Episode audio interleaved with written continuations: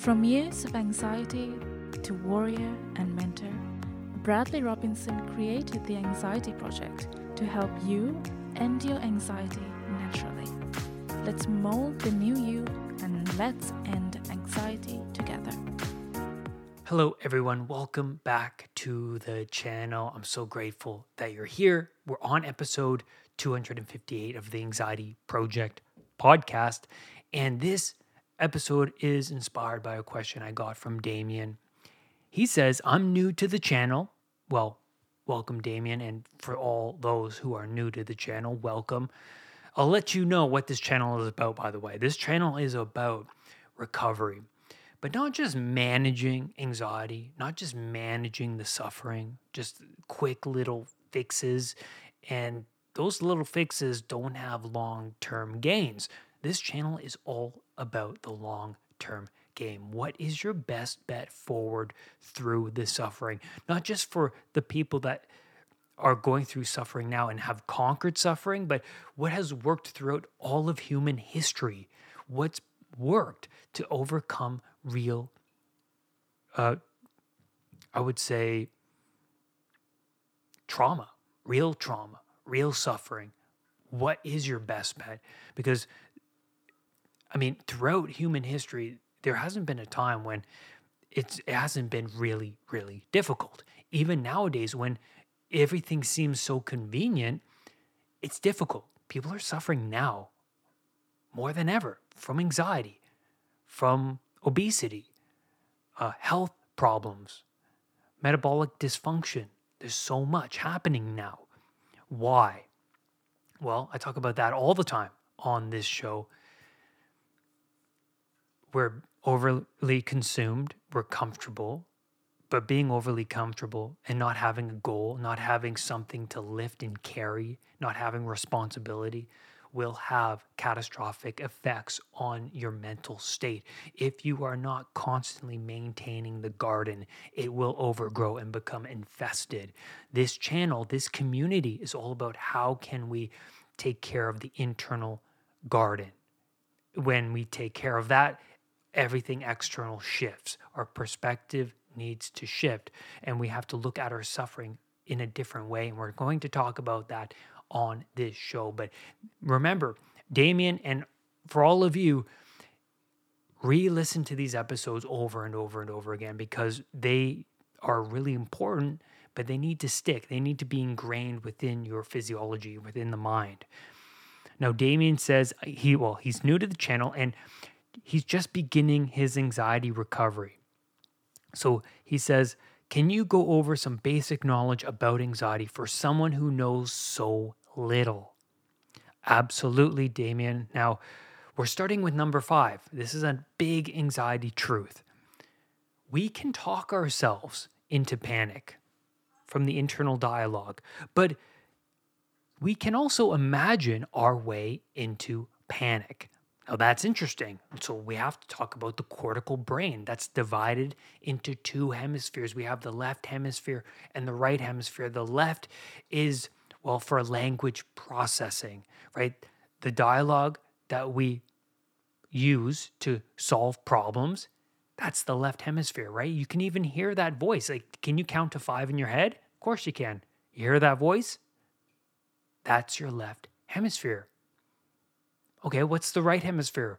Well, going into a crawl space that's dark, what does your mind do? It populates itself with spiders, bugs, insects, axe murderers, whatever is in the realm of the darkness, fear, whatever could potentially harm you and do you in, that's going to come about in the mind.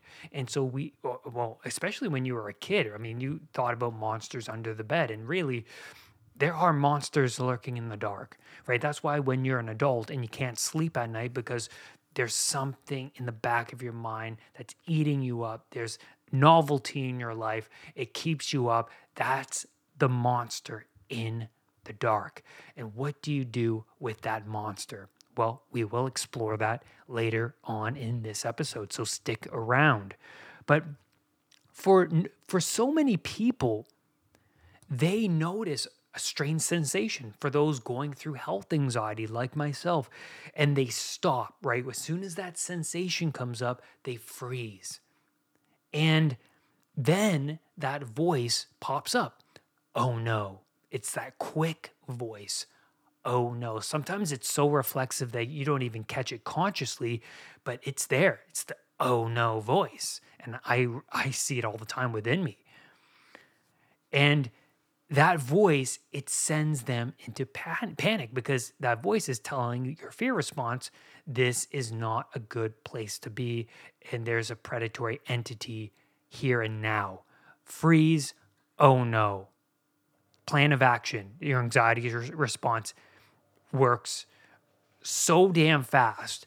It's so reflexive that you you you're in threat pre- preparation mode. So now your adrenaline and cortisol is heightened, and now you're feeling tense, irritable, and you're looking to flee, which you do, and I've done many times, where you run out of the environment, and or you fight. Right, that's where you fight the predatory entity. Could be a burglar that's right in front of you, and so you're in panic mode, and at this point in time there are two main concerns at play here. The first is the fear of losing control and dying in that moment, your mortality. And then there's the fear of social judgment. Oh no, I'm going to die in this environment. And while I'm dying, I'm going to make a complete bloody fool out of myself in front of all these people that are standing around. I got to get out of here right? Especially when you're on a subway, in an elevator. For me, it was in public places. That's typically the norm when it comes to health anxiety and anxiety and panic attacks. So, like concert venues, um, art galleries, uh, malls, movie theaters. That's just, it makes sense. It makes sense. You're feeling trapped and you know, might lose control, have a heart attack, and be judged. I get it. It happened to me many, many times when I had anxiety. Now, it's the interpretation of the feelings that can snowball anxiety, the interpretations of the feelings.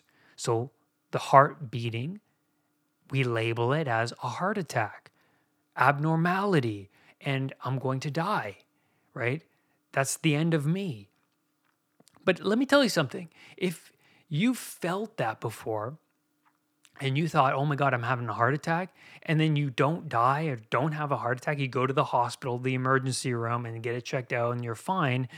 You know, if it was really a good heart attack, you would have you would have died, right? Realistically. But a lot of health anxiety sufferers don't really think like that. They think, okay, the next time it comes up, oh my God, this is the one that's going to do me in. This is the heart attack now. This is the, you know, this is what is going to end my life. And so it like each time it seems new, it seems novel. But and that's the thing, that's the, our interpretation of it. And that's what can snowball anxiety. So instead of, oh no, I'm having a heart attack, tell yourself, I'm anxious right now. I'm stressed out. I'm overwhelmed. This is a natural bodily response. This is an opportunity to conquer a fear. Now, your internal rational dialogue from your left hemisphere directly connects to the emotional brain, which is your amygdala, your fear response. So that's huge. We can calm ourselves by what we say. And now it's really important to do short utterances like, This is an opportunity. If it kills me, let it kill me. So what? Uh, this is a challenge. Notice that it is anxiety. Notice that you're stressed out. Be truthful. I'm overwhelmed right now. I'm not feeling oh I'm not feeling good emotionally. There's too much in my in my existence right now. And so that's what this is what happens to anxiety sufferers, right? Things get things become neglected in their life, but not just that though random elements of existence happens right? Job change job loss death of a partner or it, you know the change in lifestyle. If there's too much change in a lifestyle it can overwhelm somebody. Now the, now when when that overwhelms them it's at that point where they don't recognize that the all this stuff is overwhelming them they recognize the internal effect that the stress has on them like the heart palpitations like the sleeplessness like the irritability like the shortness of breath. All of this right anxiety is a wondrous novelty. It is so it's so amazing what it can do to the mind. What it's so amazing what it can do to you. And if we don't if we don't take care of ourselves properly, then that anxiety is going to take over your life. And it did for me because at the time when I was going through anxiety, my life was very, very unstable. And we're going to talk about that as well in this episode. But we're going to move on to the fourth truth of anxiety. The amygdala can unlearn fear. Your emotional brain, it can unlearn because our brain is neuroplastic, meaning it can rewire itself. If you want to read a book on rewiring the brain, there's a great one called um, The Brain That Changes Itself by Norman Doidge. I think that's his name but uh, it's definitely called the brain that changes itself. Let me just look it up quickly. So I, it is the brain that change. Yep, Norman Doidge. Yep, that's a great book. And the amygdala, our emotional part of our brain, it pairs life experience with positive or negative meanings. Now, that's that's eye-opening, really, because we're making associations all the time. We talked about that in the previous truth. But as we grow up, we tend to model the emotions, the, our reactions based off of the role models in our life. So imagine being a child, you're sitting in your child seat in the kitchen, and you're just mapping the world as you're developing. And you see a mouse running across the floor. You've never seen a mouse before. So it's novel to you. You have a neutral reaction over the mouse, but then you look to your mom, your role model, to see what's the best way to deal and react to this novelty. The mom's reaction, let's say she jumps up on the chair, she screams, she has a fit. Okay, what happens then? The child learns that that novelty that presented itself is a terrible thing and must be a, approached in that way with fear, with concern. Because, God, if your role model can't handle that novelty, certainly your innocent, childlike um, developing self cannot right? And so you're like oh my god that that's that you you know you're absorbing that like mad. So imagine throughout your childhood you're absorbing the beliefs and values of your role models. And let's say your role models your family they're very conservative in nature very conservative. I mean they they they have low openness. They're low in openness which means they're low in in, in in exploring opportunity and growing and learning. So the low in openness, and they have a very high disgust sensitivity. Okay. And imagine that they are very sensitive to the world around them and they react to many of the the things in their environment with such sensitivity. And so, as a child, you're picking up on all of that. And also, when you're ill, they react a certain way to your illness rather than pushing you to the point of capabilities, you know, which is a really important thing for a parent to do. They overly coddle you and they protect you. And they do that for a long time where you eventually become overly dependent on your family for safety and security. Now, later in life, this is what happens that security will eventually shatter and break. And how does it do that? Well, the realities of existence always creep in. That's like the snake in the Garden of Eden, because the Garden of Eden is a well wa- watered, walled off place of security and comfort.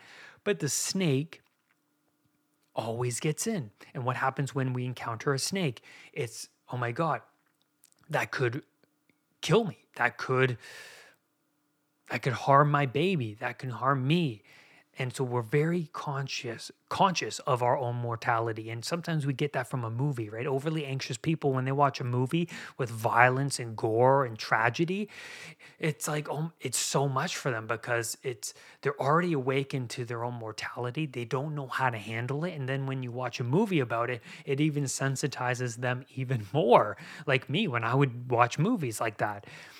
So at this point understand that to combat this extreme fear, you have to voluntarily confront what makes you fearful. Now, one of my role models, Jordan Peterson, talked about a client of his where that client had a strong fear of life. They were very fearful people and they're fearful of meat and they're fearful of even going into a butcher shop. But the way she combated that in therapy was to go to an embalming to watch an embalming. It was really horrifying for her to go, but she voluntarily placed herself there, knowing that if she could handle this, then, you know, she could be more than she is, right? So we have to approach our fears voluntarily because if we don't, well, it can heighten the fear, right? So, how do you approach a fear voluntarily if you're overly sensitive to your sensations? Well, for me, being out in public and experiencing these sensations, I learned that you have to stay and ride the wave of the anxiety. And then your brain will make new associations like, hey, Brad doesn't die in this environment when he experiences heart palpitations, dizziness, nausea, um, all of these sensations, shortness of breath. Brad doesn't die. He can he can do that. And so the more you make those associations, the more the brain goes, yeah, well, I've done it before, I can do it again. And so it's, it lessens the sensitivity over time, but you have to voluntarily confront what is making you fearful. And that is that is so important. To, you know, you have to confront what keeps you up at night. You have to. There's no other way to look at it. There's no medication that can do that for you. There's no alcoholic beverage that can do that for you. There's no drug. You have to do that. You have to confront what's most terrible in your existence.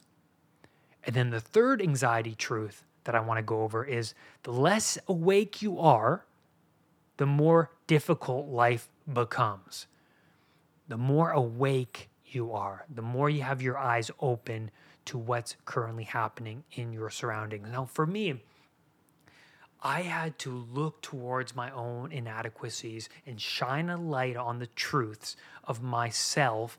And that was the beginning of my eye opening process. Because look at it this way if you are living unconsciously, just by grabbing onto whatever is in your immediate surroundings that will help satisfy your desires like sex, alcohol, drugs, Netflix, um, um, man, social media, uh, work, um, toxic relationships and we stay in that routine and not being truthful over our cir- circumstance being truthful i mean well i'm not really happy i'm not fulfilled. We all tend to hide that pain with some sort of external means to distract ourselves from that pain. But we shine a light on that pain it becomes a different story. We become more awake and be- by becoming more awake, we realize that we have more control over a circumstance. And and that also helps with, a role model. So you guys being here, this is going to help you with that awakening process to be awakened to the truths of existence. Not everybody has your best interest in mind. The food corporations, your doctors, even don't tend to have your best interest or yeah in mind or the, they don't tend to want the best for you or they they think that they do but their information is has been skewered further down the line. They think that this information is the right information, but it's not in your best interest. Now, um, I've learned that going through um, my journey, um, not just with doctors or with uh, food corporations, but with um, just the way society is set up, the lack of beauty, the the rushing, the overconsumption, and the manipulation, not just from the hidden messages in TV and our narratives that we tend to gravitate towards, but the hidden messages in in everything, everything that's around us, the malls, everything that's being subjected to us, and being awakened to that is a really important thing to um, understand. Let me give you an example. Say you're playing five hours of video games a day. First of all, you're feeding this dopaminergic reward response within the brain by the progression you're making throughout this imaginary world. First of all, it's imaginary. Do am I against video games? No, I am not because I like video games. I will slot in a video game here and there periodically for an hour. But I know that if I extend that hour, then I'm neglecting other responsibilities in my life. Now, for someone who doesn't take on any responsibilities, they feel like the only thing meaningful in their life is that game, as the example.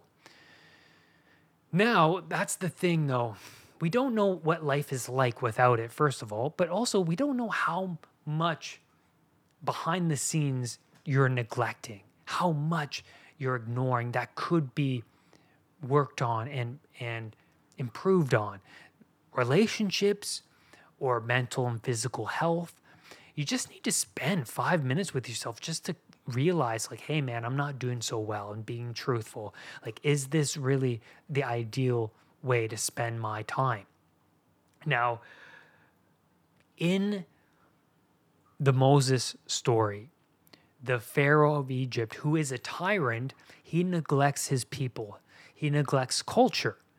He only serves for his own own whims and desires. He doesn't even like his the people closest to him. Tyrants don't like the people closest to them, right? They only serve their best interests. Now, God then sends upon Egypt over time because Pharaoh's heart is constantly being hardened by God, right? All the time.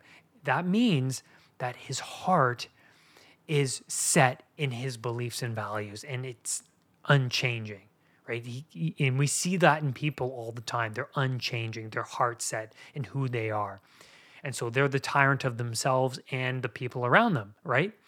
And so God sends upon the land of Egypt locusts. He sends frogs. He sends all these terrible things upon the land because that's what happens to the garden. That's what happens to culture. That's what happens to you. It becomes overly infested by the realities of existence right the tr- truths the, the the terrible thoughts the traumas yeah, um, everything that you don't like piles up and up and up if you aren't attentive to those things. And well, if you're not awake enough to the ever disastrous nature of reality, then it can overwhelm you and take you out because you are not prepared. The second truth of your anxiety is that anxiety is a sign that something within you and your life is not being attended to. Now, it's almost always the case that those who come to me for coaching, they are overwhelmed by how much of their life has gotten beyond them. That's what I'm talking about. The, about the overgrown garden. You know, there's a job loss or a change, there's a child, the death of a loved one, lack of sleep, poor eating, not enough exercise, toxic relationship, feeling unfulfilled, floundering in life, not having a goal. And usually, many of these factors are all at play at the same time that drives somebody to coaching because what coaching really should be doing is helping the person sort out all of these challenges one at a time and adding order and structure back into their lives, right? Because for them, there are too many snakes, too many predatory entities to tango with. Now, that is no joke because your anxiety response is always active and takes a lot of time to manage all of these snakes. So, we need structure in our lives, and that's one of our human needs. We need order. Too much chaos will drive someone into hopelessness and even agoraphobia, the fear of fear itself. The first anxiety truth that you need to know here we go, guys. There must be a goal, no matter how vague. There must be a goal. Viktor Frankl who wrote one of my favorite books of all time, Man's Search for Meaning, he says, Any attempt to restore a man's inner strength in the camp, in the concentration camp he is referring to, had first to succeed in showing him some future goal.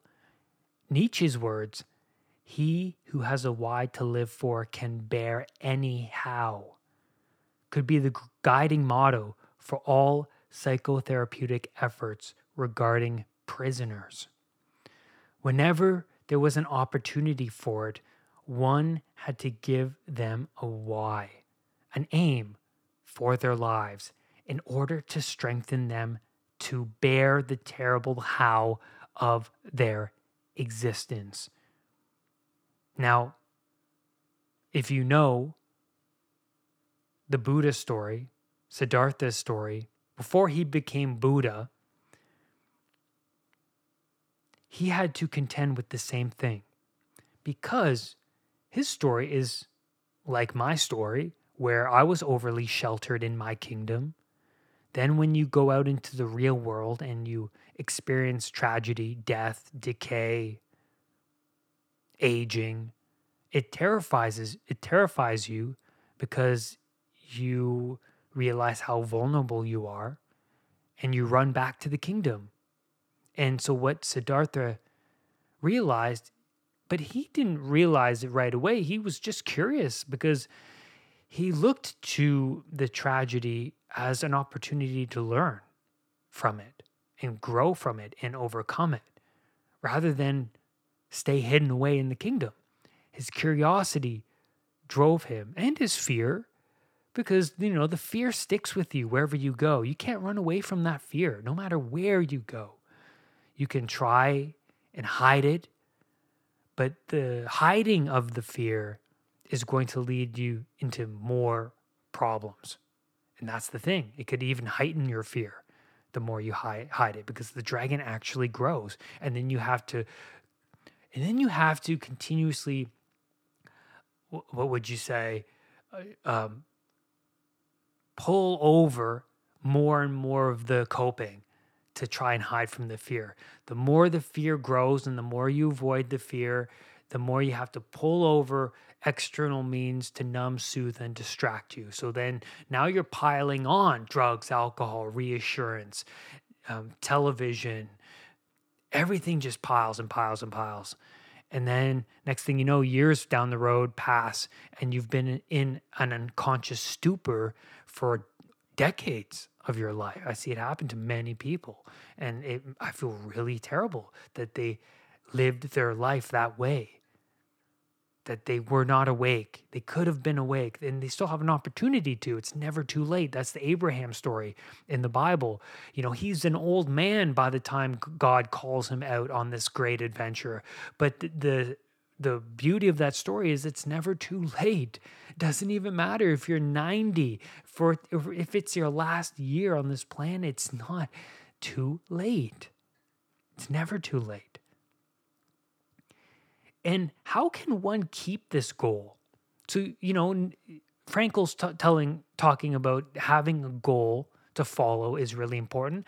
But really, my question is then, how do you keep this goal at the forefront of your mind every day because we wake up and then we tend to distract ourselves and go about our regular routine and the goal slips away and it flickers away because this is a problem I had. Now, for me, I had to keep this at the forefront. And how do you do that? You have a whiteboard right where you can see it beside your bed every day, where you can write your goals down. You can listen or read or watch your mentors every day. That's what I do. Have a vision board. Put up pictures of what your future you want wants to manifest. What do you want in the future? 5 to 5 months to a year from now. Have a prayer that you do every morning. And then most importantly, sacrifice things in the present moment to serve this aim in service of this aim. So, what do I mean by that? Well, if you want to be healthier, you have to make sacrifices. You have to sacrifice the foods that you love, the foods that you rely on, depend on for comfort. You have to let them go in service of this aim. Action speaks a lot louder than words. You have to show, show yourself that you can act in a different manner than you're accustomed to. So daily sacrifices are necessary because you have to serve this aim somehow.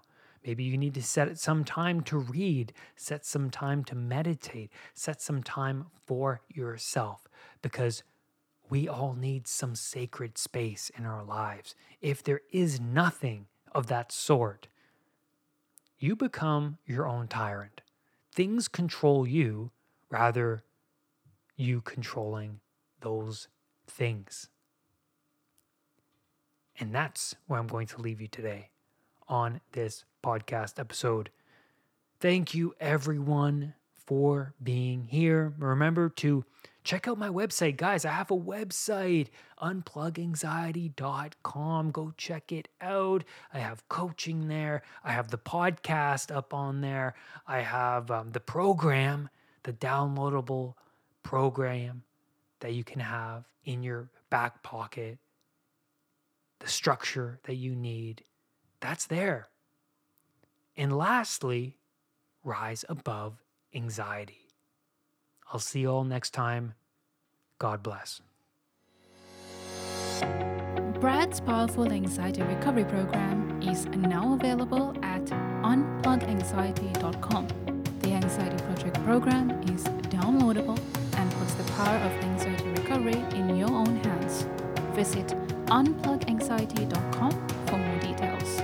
Recovery starts now.